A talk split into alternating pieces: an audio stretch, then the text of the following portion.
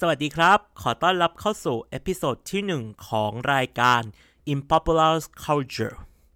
ด้วยความที่นี่เป็น episode หนึ่งหรือเรียกถ้าจะเรียกอีกอย่างให้มันดูฮารุฮาราขึ้น ก็คงต้องเรียกว่าเป็น episode premiere ของรายการนะครับ ก็คือก่อนอื่นเลยก็เลยอยากจะขอมาแนะนำคอนเซปต์คร่าวๆของรายการก่อนว่า สิ่งที่ คุณผู้ฟังเนี่ยหลงเข้ามาฟังแล้วกำลังจะพบเจออะไรต่อไป หรือควรจะกดปิดตอนนี้เลย ก็คือรายการของเราเนี่ยครับจะเป็นรายการที่มาเล่าเรื่องของบุคคลในประวัติศาสตร์ หรือไม่ก็เป็นตัวละครที่ปรากฏอยู่ในตำนานระดับโลก ซึ่งโดยเราจะคัดเลือกตัวละครหรือบุคคลที่จะมาเล่าเนี่ยผ่านการที่เราไปรู้จักพวกเขาเหล่านั้นผ่านมาจากสื่อบันเทิงที่เราเข้าไปได้สัมผัสพวกนี้ก็คือเกม ภาพยนตร์ อนิเมะหรือมังงะนั่นเอง ซึ่งพอฟังมาถึงตรงนี้หลายๆคนก็น่าจะเริ่มเก็ตแล้วว่า อืม น่าจะเป็นความรู้ที่ไม่ได้เอาไปใช้ประโยชน์อะไรในชีวิตประจำวันได้เลย ซึ่งก็ไม่ผิดถูกต้องละครับ เพียงแต่ว่าเราก็รู้สึกว่าเรื่องพวกเนี้ยเป็นเรื่องที่รู้ไว้มันก็เป็นอะไรที่สนุกดี บางอย่างเราก็ไม่จำเป็นต้องทุกเรื่องไม่จำเป็นต้องมีประโยชน์กับชีวิตเราขนาดนั้นก็ได้เนาะ เพราะฉะนั้นเราก็เลยอยากจะเอาเรื่องที่เราไปค้นคว้ามาเพิ่มเนี่ยเอามาแบ่งปัน เผื่อว่ามีใครที่สนใจอะไรใกล้ ๆ กันจะได้ เอาเอ่อจะได้เข้ามาฟังหรือพูดคุยแลกเปลี่ยนหรืออย่างน้อยก็เอาไว้ใช้คลายเครียดก็ยังดีครับ หรือเอาไว้ถ่มถุยก็ได้ว่าแหมอีนี่ความรู้เท่านี้ก็ยังจะกล้ามาจัดเนาะโอเคครับ เพราะฉะนั้นเนี่ยด้วยความที่นี่เป็น episode แรกและเราก็เป็นคนไทย เพราะฉะนั้นคนไทยต้องทำไมครับ ต้องเอาฤกษ์เอาชัยไว้ก่อน วันที่อัปโหลดนี้ก็ไปดูปฏิทินมาแล้วว่า วันนี้เป็นวันที่จะประสบความสำเร็จปัวปังที่สุดอ่าเพราะฉะนั้นด้วยความที่เอาฤกษ์เอาชัยใน รายการที่จะมาเล่าเรื่อง เพราะฉะนั้นเราก็เลยอยากจะหยิบยกตัวละครที่จะมาอยู่ใน episode premiere ของเราเนี่ย เป็นตัวละครที่มีชื่อเสียงโด่งดังไปทั่วโลกในฐานะนักเล่าเรื่อง เพียงแต่ว่าตัวละครวันนี้เนี่ยครับเป็นตัวละครที่ไม่มีอยู่จริงครับ แต่ว่าถึงกระนั้นก็เถอะผลงานที่ตัวละครตัวนี้เข้าไปเกี่ยวข้องเนี่ยก็ซ่อนอยู่ในอิทธิพลของศิลปะหลาย ๆ อย่างบนโลกใบนี้เลยครับ ตัวตัวละครที่เรากำลังพูดถึงในวันนี้เนี่ย ชื่อของเธอมีนามว่าเซฮาราซาดโอเค พอฟังชื่อมาถึงตรงนี้ปุ๊บ หลายคนก็จะแบบเป็นชื่อที่ไม่คุ้นเลย เธอมั่วใช่ไหม เธอเมคชื่อขึ้นมาหรือเปล่า อ่าไม่ใช่นะครับ ใจเย็นๆก่อนครับ ขอยอมรับเลยว่าเซฮาราซาดอ่าพูดให้อีกทีเซเฮราซาดเนี่ย น่าจะเป็นชื่อที่ไม่คุ้นหูคนไทยเลยแหละ แต่ว่าถ้าเราพูดถึงผลงานที่ตัวเซเฮราซาดเข้าไปเกี่ยวข้องแล้วเนี่ย เชื่อว่าอย่างน้อยสักประมาณร้อยละเก้าสิบละ ทุกคนน่าจะต้องเคยรู้จัก โดยชื่อผลงานที่เซเฮราซาดเกี่ยวข้องด้วยเนี่ยก็คืออาหรับราตรีอ่าพอมาฟังถึงตัวนี้อย่างน้อยต้องมีคนร้องอ้อขึ้นมาบ้างแหละอาหรับราตรีถ้าพูดถึงคำนี้ปุ๊บ เราก็อาจจะนึกถึงเอ่ออาลาดินแอนิเมชันของดิสนีย์เนาะที่โด่งดังแมสมักเอามาก ๆ หรือถ้ามองในเพลงไทยเราก็อาจจะรู้ถึงเพลงเอ่อจินนี่จ๋าของ 2002 ราตรีเนาะเพราะธีมของเพลงนี้ก็มีความเป็นแบบอาราบิกวัฒนธรรมอาราบิกมากๆ อ่าครับ ซึ่งเจ้าอาหรับราตรีเนี่ยครับ มีชื่อภาษาอังกฤษว่า Arabian Nights ก็ตรงตัวเนาะอาหรับราตรี หรือจะมีอีกชื่อหนึ่งครับว่า One Thousands and One Nights หรือถ้าแปลเป็นภาษาไทยก็น่าจะต้องเป็นคำว่าพันหนึ่งราตรี อ่า อย่างเพลงจีนี่จ๋าเขาก็ร้องเนาะว่าแบบพันพันราตรี อ่า ก็คือมาจากภาษาอังกฤษคำนี้แหละครับ โดยพันหนึ่งราตรีหรืออาหรับราตรีเนี่ยครับ มีลักษณะผลงานของวรรณกรรมเนี่ยเป็นลักษณะการรวบรวมเรื่องสั้น แต่สิ่งหนึ่งที่ทำให้เรื่องราวของอาหรับราตีเนี่ยมีความพิเศษใส่ไข่เนี่ยก็คือเป็นเรื่องราวที่มีวิธีการเล่าที่ค่อนข้างจะล้ำสมัย ถ้าเทียบกับเรื่องราวในยุคสมัยเดียวกัน ก่อนอื่นเลยก็มารู้จักความรู้แบ็กกราวคร่าวๆ ของอาหรับราตีกันก่อนเนาะอาหรับราตีเนี่ยเป็นผลงานรวมเรื่องสั้นที่เกิดขึ้นกินเวลา ราวกว่า 600 ปีเลยครับ ตั้งแต่ช่วงศตวรรษที่ 8 ถึงศตวรรษที่ 14 ซึ่งช่วงเวลา 600 ปีเนี่ยมีชื่อเรียกด้วยครับว่าเป็นยุคทองของศาสนาอิสลาม หรือเรียกว่า Islamic Golden Age ยุคทอง Golden Age เนาะ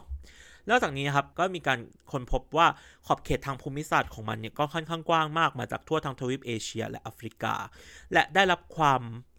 อิทธิพลมาจากวัฒนธรรมที่ผสมหลากหลาย ตั้งแต่วัฒนธรรม Arabic อียิปต์อินเดียเปอร์เซีย ไปจนกระทั่งถึงเมโสโปเตเมียครับโดยอย่างที่เมื่อกี้เราได้พูดเกริ่นๆไว้นิดนึงนะว่าอาหรับลาตีเนี่ยมันมีความน่าสนใจตรงที่มันมีวิธีการเล่าที่ค่อนข้างแปลกใหม่สำหรับศตวรรษที่8ถึง14 โดยลักษณะของอาหรับลาตีเนี่ยมันคือเป็นนิทานซ้อนนิทานครับ ถ้าพูดให้แบบเข้าใจง่าย ๆ ก็คือ ในอาหรับลาตีเนี่ยมี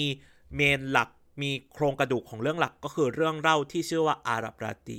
และเรื่องราวที่โดนเอามารวมอยู่ในอาหรับลาตีเนี่ยก็เป็นเรื่องที่ซอยย่อยที่ตัวละครในเรื่อง เป็นผู้เล่าออกมาอีกที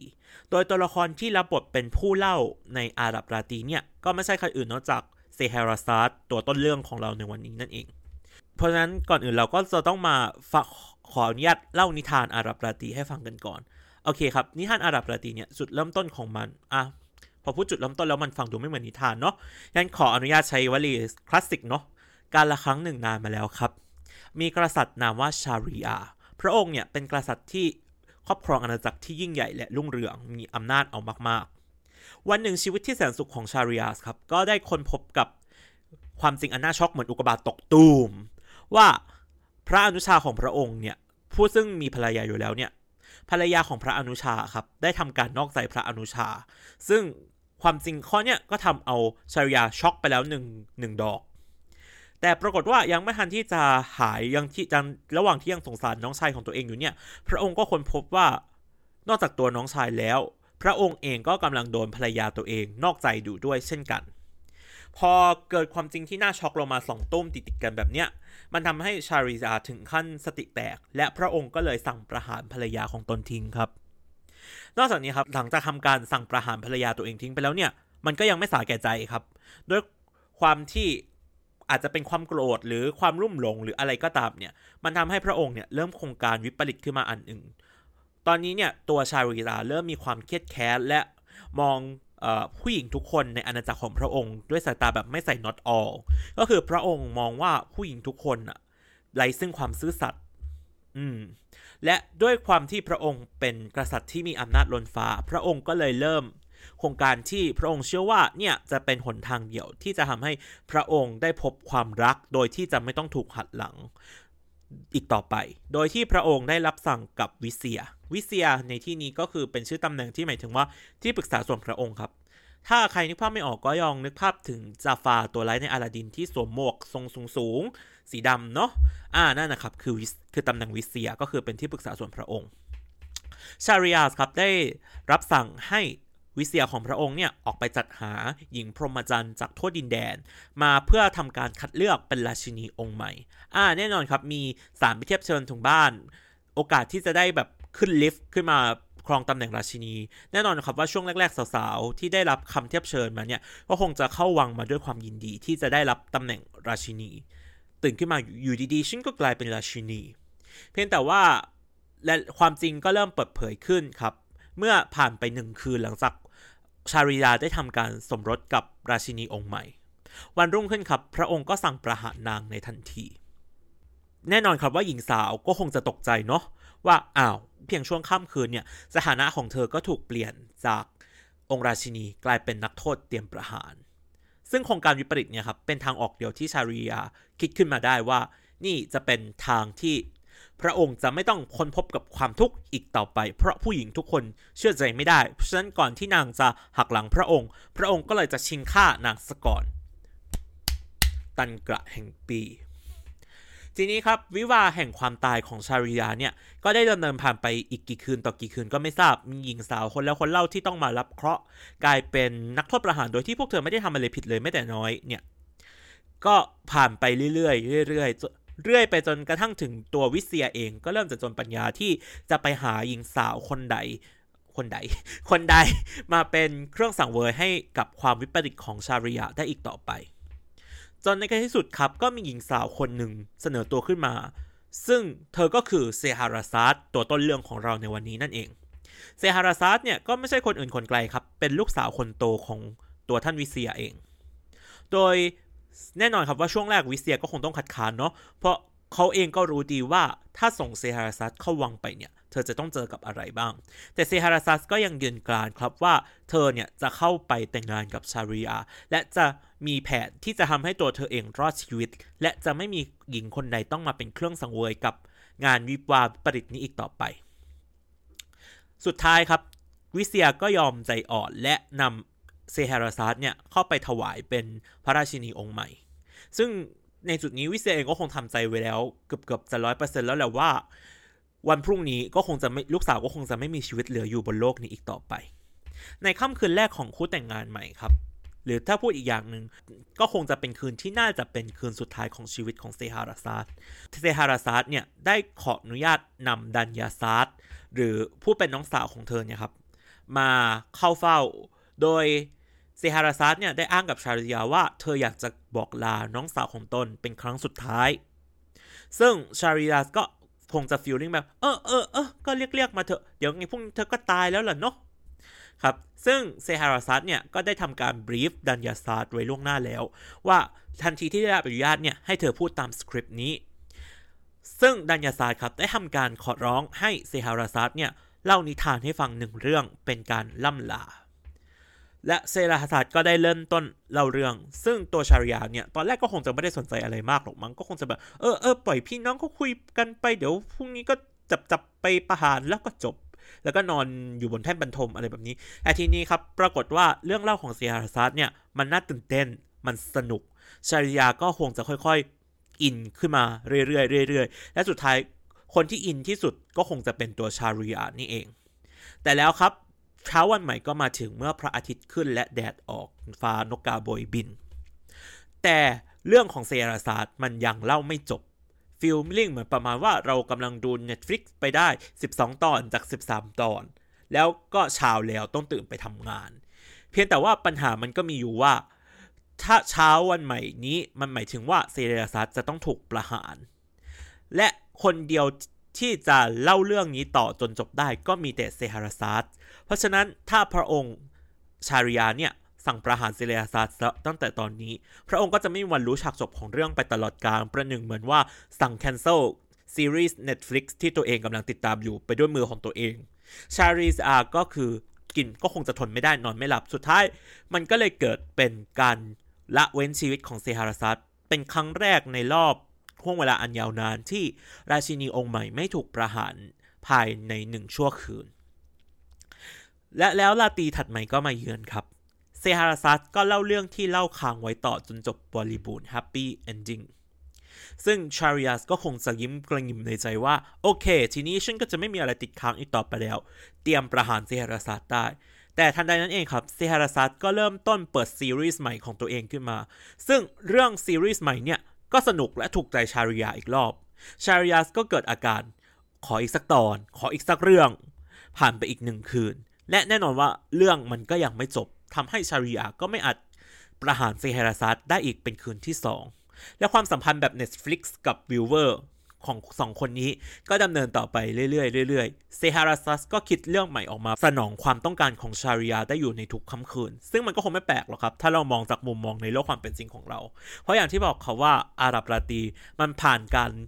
ร่วมกันเขียนจากนักเล่าเรื่อง ในช่วงกว่าเวลากว่า 600 ปี แถมมีถิ่นฐานอยู่ทั่วทั้งเอเชียและแอฟริกา เพราะฉะนั้นสต็อกเรื่องของเซเฮราซาดเนี่ยมันไม่หมดง่ายๆหรอกครับ โดยจะมีตัวละครสองตัวครับ ที่เซเฮราซาดหรือคนแต่งอย่างเราเนี่ย ชอบหยิบยกขึ้นมาใช้บ่อยๆ โดย 2 ตัวนี้เนี่ยเขาจะมาเป็นคู่หูดูโอกัน feeling ประมาณแบบเอ่อเชอร์ล็อกโฮมส์กับคุณหมอวัตสันโดยตัวละครที่ว่าเนี่ยก็คือกาลิบชื่อว่าอารุณฮาราชิต กาลิบเนี่ยเป็นตำแหน่งของเป็นเจ้าผู้ครองนครของรัฐอิสลามนะครับ และพระองค์อารุณฮาราชิตเนี่ยก็จะปรากฏกายออกมาพร้อมกับดูโอที่ชื่อว่าซาฟาอัลบามาคีซึ่งเป็นวิเซียของพระองค์ซาฟาในที่นี้เนี่ยคนเนี้เป็นคนดีนะครับ แต่ก็ในความคิดเห็นของเราก็คือดิสนีย์ก็คงจะเอาชื่อจาฟาที่เป็นตัวร้ายเนี่ยโดยมีจาฟาคนนี้นี่แหละเป็นเจ้าของชื่อที่เอามาเป็น original idea โดย 2 คนนี้เนี่ยครับ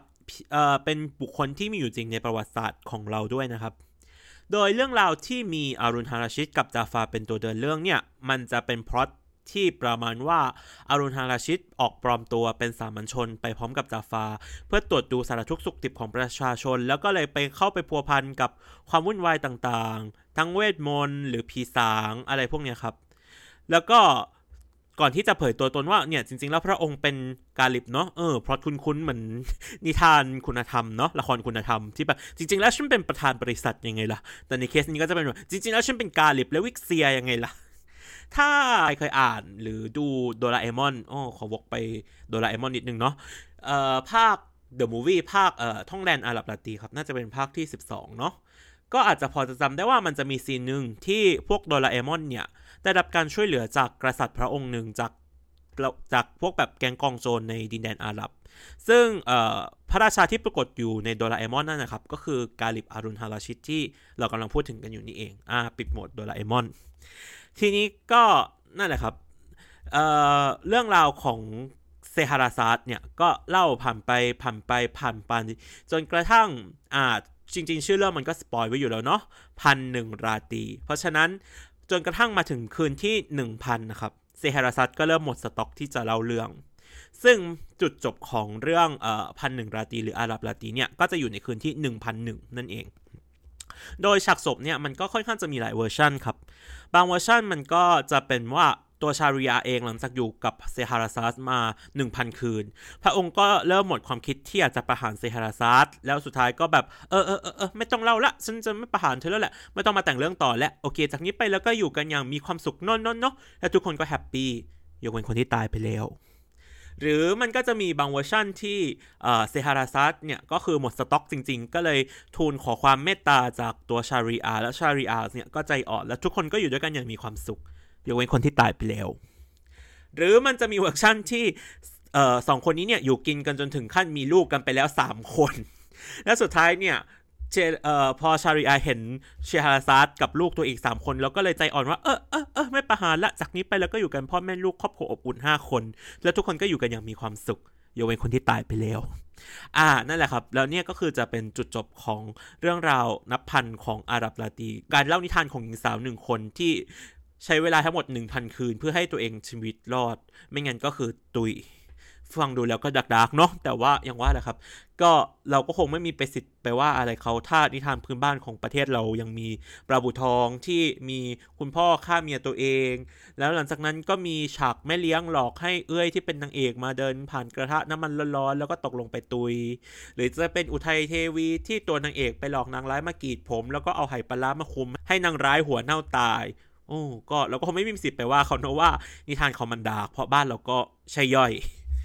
โอเคครับ ทีนี้เนี่ยครับเอ่อตอนแรกเนี่ยเรื่องเซตของอาหรับลาตีเนี่ยมันก็แพร่หลายโด่งดังอยู่ในภูมิภาคเริ่มต้นเนาะก็คือในแถบเอเชียกับแอฟริกา แรกเริ่มเลยเนี่ยมันเป็นนิทานที่เรียกว่ามุขปตะอ่าสัพวิชาการ ถ้าพูดแบบ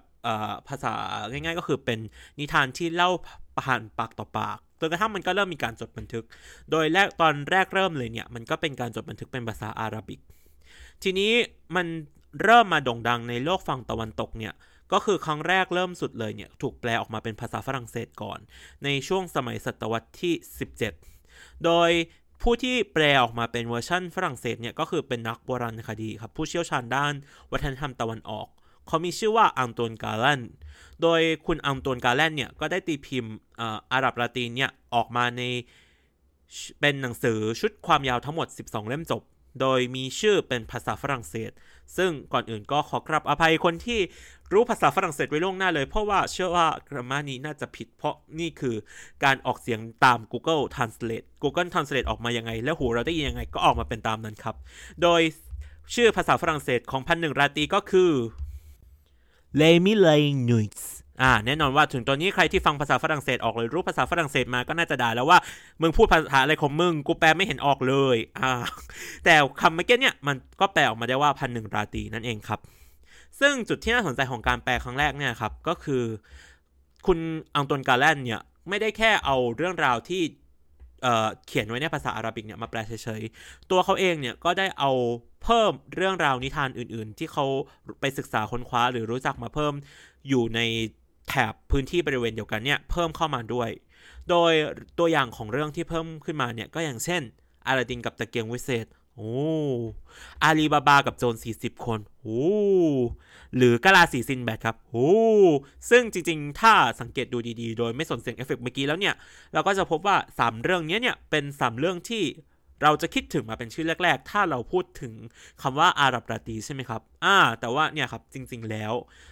สามเรื่องนี้เนี่ยไม่ได้เป็นนิทาน original ที่อยู่ในอาหรับราตีด้วยซ้ำไป แต่เป็นเรื่องที่ถูกเพิ่มขึ้นเอามาทีหลัง แต่ไปมาสามเรื่องนี้ดันกลายเป็นเรื่องที่ mass ที่สุด จะไปอย่างนั้นจนกลายเป็นภาพจำไปแล้วเนาะพันหนึ่งราตีฉบับภาษาฝรั่งเศสเนี่ยครับไม่พูดภาษาไม่ชื่อชื่อฝรั่งเศสแล้วเนาะเพราะแค่นี้ก็น่าจะโดนคนพูดภาษาฝรั่งเศสได้สับแช่งไปแล้ว พันหนึ่งราตีภาษาฝรั่งเศสเนี่ยได้รับความนิยมอย่างสูง แล้วก็มันก็โด่งดังขึ้นเป็นพลุแตกขึ้นอีกเมื่อถูกแปลออกมาเป็นภาษาอังกฤษด้วย โดยจบจนปัจจุบันเนี่ยครับ ก็ยังไม่มีการเปิดเผยแบบคนพบได้ว่าใครเป็นที่เป็นผู้แปลจริง ๆ เพราะเหมือนเขาออกมาในนามสำนักพิมพ์ ที่อยู่ในถนนแห่งหนึ่งในย่านอังกฤษเท่านั้นเอง โดยครั้งแรกที่ถูกแปลเป็นภาษาอังกฤษนะครับอาหรับเตอร์ตีเนี่ยถูกแปลออกมาในชื่อ ความบันเทิงแห่งอาหรับราตรีหรือถ้าภาษาอังกฤษก็คือ The Arabian Nights Entertainment ซึ่งในช่วงนั้นนะครับยุโรปกำลังมีความลงไหลกับการดื่มดำของวัฒนธรรมอนอกทวีป รวมทั้งเรื่องราวในอดีตที่เกี่ยวข้องหรือความแฟนตาซีที่มันเกี่ยวข้องกับแบบพูดพรายหรือเวทมนต์คาถาต่างๆ มันทำให้หนังสือเซตอาหรับราตรีที่ถูกตีพิมพ์ออกมาเป็นภาษาอังกฤษเนี่ยได้รับความนิยมแล้วก็กลายเป็นหนังสือที่แมสเอามาก ๆ ซึ่งนักเขียนชื่อก้องโลกในยุคต่อมาหลาย ๆ คน ก็ ยอมรับว่าตัวเองเนี่ยก็คือเป็นแฟนหนังสือของเซตอาหรับลาตีนี้ และก็ได้รับอิทธิพลเนี่ยนำมาสู่การสร้างผลงานชิ้นเอกของตัวเอง ตัวอย่างของนักเขียนที่เป็นที่เป็นแฟนหนังสือของอาหรับลาตีเนี่ยก็จะมีอย่างเช่นคุณเจนออสเตนที่แต่งเรื่องแบบ Price and Prejudice หรือแบบคุณชาลสติเกนที่เราน่าจะรู้จักกันเรื่อง Christmas Carol ซึ่งอย่างแล้วก็ยังมีอีกหลายคนครับ ถ้าไปดูจริง ๆ มันจะเป็นเลสที่ยาวมากเลย ซึ่ง อาหรับราตีก็ถูกแปลออกมาเป็นภาษาอังกฤษอีกรอบหนึ่งในช่วงประมาณศตวรรษที่ 19อ่าและครั้งนี้ครับที่ชื่อคำว่าแบบอาราเบียนไนเนี่ยออกมาถูกใช้เป็นชื่อทางเป็นทางการของเรื่อง นอกจากนี้ก็ยังได้รับเอามาการดัดแปลงไปสู่รูปแบบต่างๆ อย่างภาพยนตร์การ์ตูนเนาะอย่างที่เมื่อกี้เราพูดไปก็อย่างตัวอย่างวอร์ดิสนีย์เองก็มีการทำเรื่องอลาดินใช่ไหมครับหรือก็อย่าง ทาง DreamWorks เองก็จะมีเรื่องซินแบดออกมาถึงมันอาจจะไม่ได้ดังเป้งป้างแต่ก็เป็นเรื่องหนึ่งที่หลายๆคนพูดถึง ตอนนี้ก็ค่อนข้างมีแบบเอ่อเมสในหมู่แฟนที่ติดตามอยู่นะ หรือก็มีไปกระทั่งถึงว่าชื่อของเซฮาราซัสเนี่ยก็โดนเอามาตั้งเป็นเพลงบรรเลงออเคสตราด้วยครับ ให้ยังไงเดี๋ยวเราจะวางลิงก์ทิ้งไว้นอกเผื่อใครสนใจจะฟังก็ลองกดเข้าไปฟังดูก็เป็นเพลงแบบออเคสตราที่ได้บรรยากาศแบบอาราบแบบตะโกนแบบอาราบอืม หรืออย่างถ้าสมมติในจักรวาลของเอ่ออย่างในเอ่อเกมหรืออนิเมะเองเนี่ย ก็น่าจะมีหลายเรื่องที่ระดับอิทธิพลมาจากเอ่ออาหรับลาตีเนาะ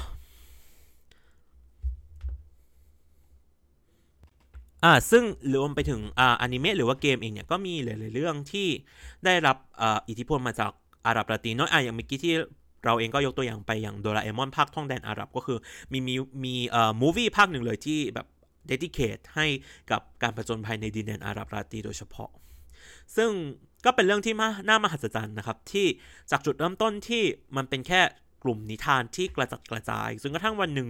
มีคนเอามารวบรวมเรื่องราวเหล่านี้เข้าด้วยกัน แล้วจนกระทั่งอีกวันหนึ่งก็มีคนต่างชาติเข้ามาเอามันมาแปล แล้ว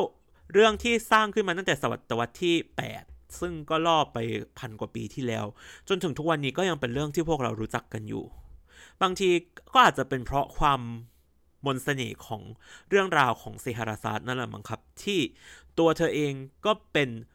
นักเล่าที่อยู่ในเรื่องเล่าอีกทีหนึ่ง บางทีมันก็อาจจะเป็นมนต์เสน่ห์อะไรพวกนี้ ที่ทำให้เวทมนต์ของอาหรับราตีเนี่ยก็ยังถูกร่ายขึ้นและส่งต่อมาจบจนปัจจุบัน บางทีมันอาจจะเป็นความอยากรู้อยากเห็นของมนุษย์ละมั้งครับ ที่อยากฟังเรื่องอะไรก็ได้ มันคือคือความสามารถด้านการ storytelling อย่างที่บอกว่าไม่ว่ามีเดียจะเปลี่ยนไปยังไงสุดท้ายมนุษย์เราก็ยังสนสงใจและสงสัยในการจะได้รับฟังเรื่องราวใหม่ ๆ ต่อไป ตัวเราเองก็หวังว่าการที่เราออกมาเล่าเรื่องแบบนี้ มันจะช่วยตอบสนองต่อความตอบสนองต่อความต้องการในการจะฟัง เรื่องเล่าของใครได้มากก็น้อย เราอาจจะไม่ได้สามารถเล่ายื้อชีวิตตัวเองได้เป็นพันคืนแบบเซเฮราซาดก็เถอะ แต่ว่าขอแค่ในช่วงเวลาที่ได้เข้ามาฟังในสิ่งที่เราพูดแล้ว ได้รับความสุขเล็กน้อยกลับไปก็จะดีใจมากแล้วครับโอ้พูดมันเป็น episode สุดท้ายเนาะนี่เพิ่ง episode แรกอะครับ ถ้าเป็นถึง part ประวัติศาสตร์เนี่ย เราก็จะขอจบ part ไว้ตรงเท่านี้ ถ้าใครที่รู้สึกว่าสนใจแค่ตรง part ที่มันเป็นประวัติศาสตร์เนี่ย ก็ กดลากันตรงนี้ก็ไม่เป็นไรครับ ก็ขอบคุณมากครับที่เข้ามาติดตามกัน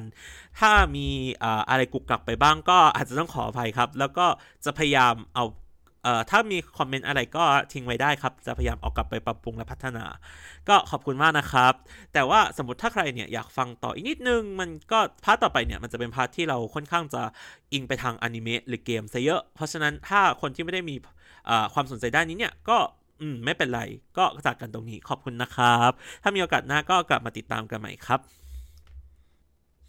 อ่าโอเคครับสำหรับใครที่ยังตามต่อมาจนถึง part นี้ก็ part นี้น่าจะเรียกว่าถ้าพูดง่ายๆเลยเป็นเรียก part ของแถมแล้วกันนะครับ ก็จะเป็น part ที่เราจะมาพูดถึงว่าอ่าตามชื่อชื่อรายการบอกว่า in popular culture ก็คือหมายถึงว่าเราไปค้นพบกับตัวละครในแต่ละ episode เนี่ยที่เราเอามาเล่าเนี่ยได้อย่างไรอ่าสำหรับเคสเซเฮราซาดเนี่ย เราคิดว่าครั้งแรกที่เราได้ยินชื่อเซเฮราซาดเนี่ยน่าจะมาจากตอนที่เราอ่านมังงะที่มีชื่อว่า Magi Magi ก็คือเป็นเรื่องที่อ่าเป็นพูดไปก็อธิบายยากเนาะก็เป็นมังงะแฟนตาซีประมาณหนึ่งที่ setting ของโลกเนี่ยมันก็จะมีความปะปนระหว่างเทพนิยายหลาย ๆ ภูมิภาครวมถึงแต่แก่นหนึ่งของเรื่องเนี่ยมันก็จะมี อาหรับราตีเนี่ยเป็นแก่นหนึ่งเพราะจะมีตัวละครหลาย ๆ ตัวที่ชื่อเนี่ยอ้างอิงมาจากนิทานอาหรับราตีอย่างเช่นซินแบดอาลาดิน หรืออาลีบาบา แล้วก็มีตัวละครที่ชื่อว่าเซฮาราซาเนี่ยปรากฏอยู่ในเรื่องด้วยครับซึ่งการที่คนพบตัวละครที่ชื่อเซฮาราซัสเนี่ยเราก็เลยเข้าไปค้นประวัติเธอเพิ่มเติม ซึ่งมันก็เลยนำมาสู่ เป็นครั้งแรกที่เราได้ยินชื่อเซฮาราซัสนี้ แต่เซเฮราซาดในเรื่อง Magi เนี่ย มันจะไม่ค่อยมีอะไรที่เชื่อมโยงถึงเซเฮราซาดตัวจริงผู้ตัวจริงไม่ได้สิ เพราะว่าเซเฮราซาดก็ไม่มีตัวตนจริงเนาะเซเฮราซาดที่รู้จักกันในฐานะตำนานปรัมปราเท่าไหร่ นอกจากชื่ออะแต่ว่าเซเฮราซาดที่อ้างอิงจากชื่อขึ้นมาจริงๆเนี่ยก็น่าจะพูดถึงการปรากฏตัวในจักรวาล Fate อ่าจริงๆ part นี้หลายๆตัวก็แล้วก็คือหยิบยกมาจากจักรวาลเฟสนั่นแหละ ก็คือจักรวาลเฟสถ้าพูดให้สรุปง่ายๆว่า ถ้าคนที่ไม่รู้จักมาก่อนเลยก็คือเป็นอ่าอนิเมะเกมหรือซีรีส์ที่แก่นหลักของเรื่องก็คือ การเอาตัวละครในประวัติศาสตร์ หรือตำนานเนี่ยมาต่อยกันฟีลประมาณว่าถ้าช่วงนี้ใครดูอ่าชูมัสึโนวาคิรีเนาะก็น่าจะพอนึกภาพออก โดยตัวละครเหล่านี้เนี่ยครับเขาก็จะเรียกว่าเซอร์วันโดยสว a นก็จะถูกแบ่งออกเป็น 7 คลาส อ่า ถ้าใครนึกภาพคำว่าคลาสก็คง feel เหมือนเราเล่นเกมออนไลน์เนาะ ก็คืออาชีพแต่ละอาชีพ โดยเซเฮราซาดเนี่ยก็จะรับการปรากฏตัวอยู่ในซีรีส์ Fate นี้จากเกมมือถือที่ชื่อว่า Fate Grand Order ซึ่งเราก็เล่นอยู่แล้วก็เกลือบ่อยมากโดยเซเฮราซาดเนี่ยครับเขาจะอยู่ในฐานะ servant class Caster Caster ก็หมายถึงว่าผู้ใช้เวทมนต์เนาะอ่าก็ตามตำนานเลย เพราะว่าเธอก็คือเป็นหญิงสาวที่ตำนานของเธอก็คือเป็นนักเล่านิทาน เพราะฉะนั้นเธอก็คงจะไม่มี skill ไปต่อยตี รบราฆ่าฟันอะไรกับเขาได้ แต่ว่าตัวเซเฮราซาดเนี่ยก็มี skill ของตัวเองตามเอ่อตามอ้างอิงจากตำนานของเธอ โดยเธอมีอาวุธที่ชื่อว่า Alf Layla wa-Layla ซึ่งถ้าแปลก็คือคำว่า Alf Layla wa-Layla เนี่ยเป็นภาษา Arabic ซึ่งก็แปลว่า one thousand and one night ก็คือพันหนึ่งราตรีนั่นเอง โดยด้วยความสามารถนี้ของเธอเนี่ยจะทำให้เธอเนี่ยมีคาถาและม้วนคัมภีร์ โดยเธอสามารถใช้พลังแห่งเรื่องเล่าเนี่ยอัญเชิญสิ่งที่อยู่ในเรื่องเล่าของเธอออกมา ใช้ในการต่อสู้ได้ก็คือเป็นสายอัญเชิญอ่าและ ตัวอย่างของสิ่งที่เธออัญเชิญได้เนี่ย ก็จะเป็นจินนี่หรือว่าอย่างอลาดินหรือกองโจร40 คนของอาลีบาบาอย่างเงี้ยเธอก็จะสามารถอัญเชิญออกมาได้ครับ แล้วก็มันจะออกมาในรูปแบบตัวเอ่อถ้าในเกมเนี่ยมันก็จะออกมาเป็นรูปแบบตัวการ์ตูนน่ารักน่ารักวิ่งเข้าไปฟันศัตรูหรือจินยักษ์จินนี่ก็สามารถออกมาพ่นไฟใส่ศัตรูได้อ่าซึ่ง ในเรื่องการสร้างตัวละครเซฮาราซัสขึ้นมาในจักรวาลเฟสเนี่ยก็มีการกล่าวอ้างอิงไปถึงเรื่องที่ว่า อย่างที่บอกไปว่าอย่างเรื่องพวกอาลาดินหรืออาลีบาบา หรือซินแบดเนี่ยมันไม่ได้อยู่ในตำนานดั้งเดิมของอาหรับราตี แต่ตัวเกมก็อธิบายไว้ครับว่าความสามารถของเซเฮราซาดเนี่ยเธอสามารถดึงเอาสิ่งที่อยู่ในเรื่องราวที่ถูกเพิ่มเติมเข้ามาในทีหลัง มาเป็นส่วนหนึ่งของเรื่องราวของเธอได้ มันทำให้เธอมีความสามารถที่มันจะมีจุดหนึ่งในเนื้อเรื่องที่พอเธอได้รับการเสริมพลังแล้ว เธอสามารถ ลามไปถึงขั้นดึงเอาทุกเรื่องที่เป็นเรื่องราว fiction เนี่ยให้เหมือนมาเป็นส่วนหนึ่งของพลังของเธอได้ ก็เลยกลายเป็นพลังที่แทบจะไร้ขอบเขตประมาณหนึ่งไปเลยทีเดียว อ่านั่นแหละคือความทรงพลังของเรื่องเล่าเนาะอ่าครับสำหรับพาร์ทที่ 2 เราก็จะพูดกันไว้ประมาณนี้ ถ้าใครที่ฟังมาจนถึงจุดสุดท้ายนี้ก็ขอขอบคุณอีกครั้งหนึ่งครับ และก็อย่างที่บอกไปตอนช่วงเออจะเรียกว่าครึ่งแรกก็ไม่ถูกเนาะเพราะนนี้ก็ถ้าเทียบกันอันนี้น่าจะประมาณ 15%นี่แต่ว่าถ้าใครฟังมาถึงตัวนี้ก็อย่างเช่นเคยครับ ก็ถ้ามีอะไรที่รู้สึกอยากคอมเมนต์หรือมีอะไรที่อยากเข้ามาแลกเปลี่ยนกัน ก็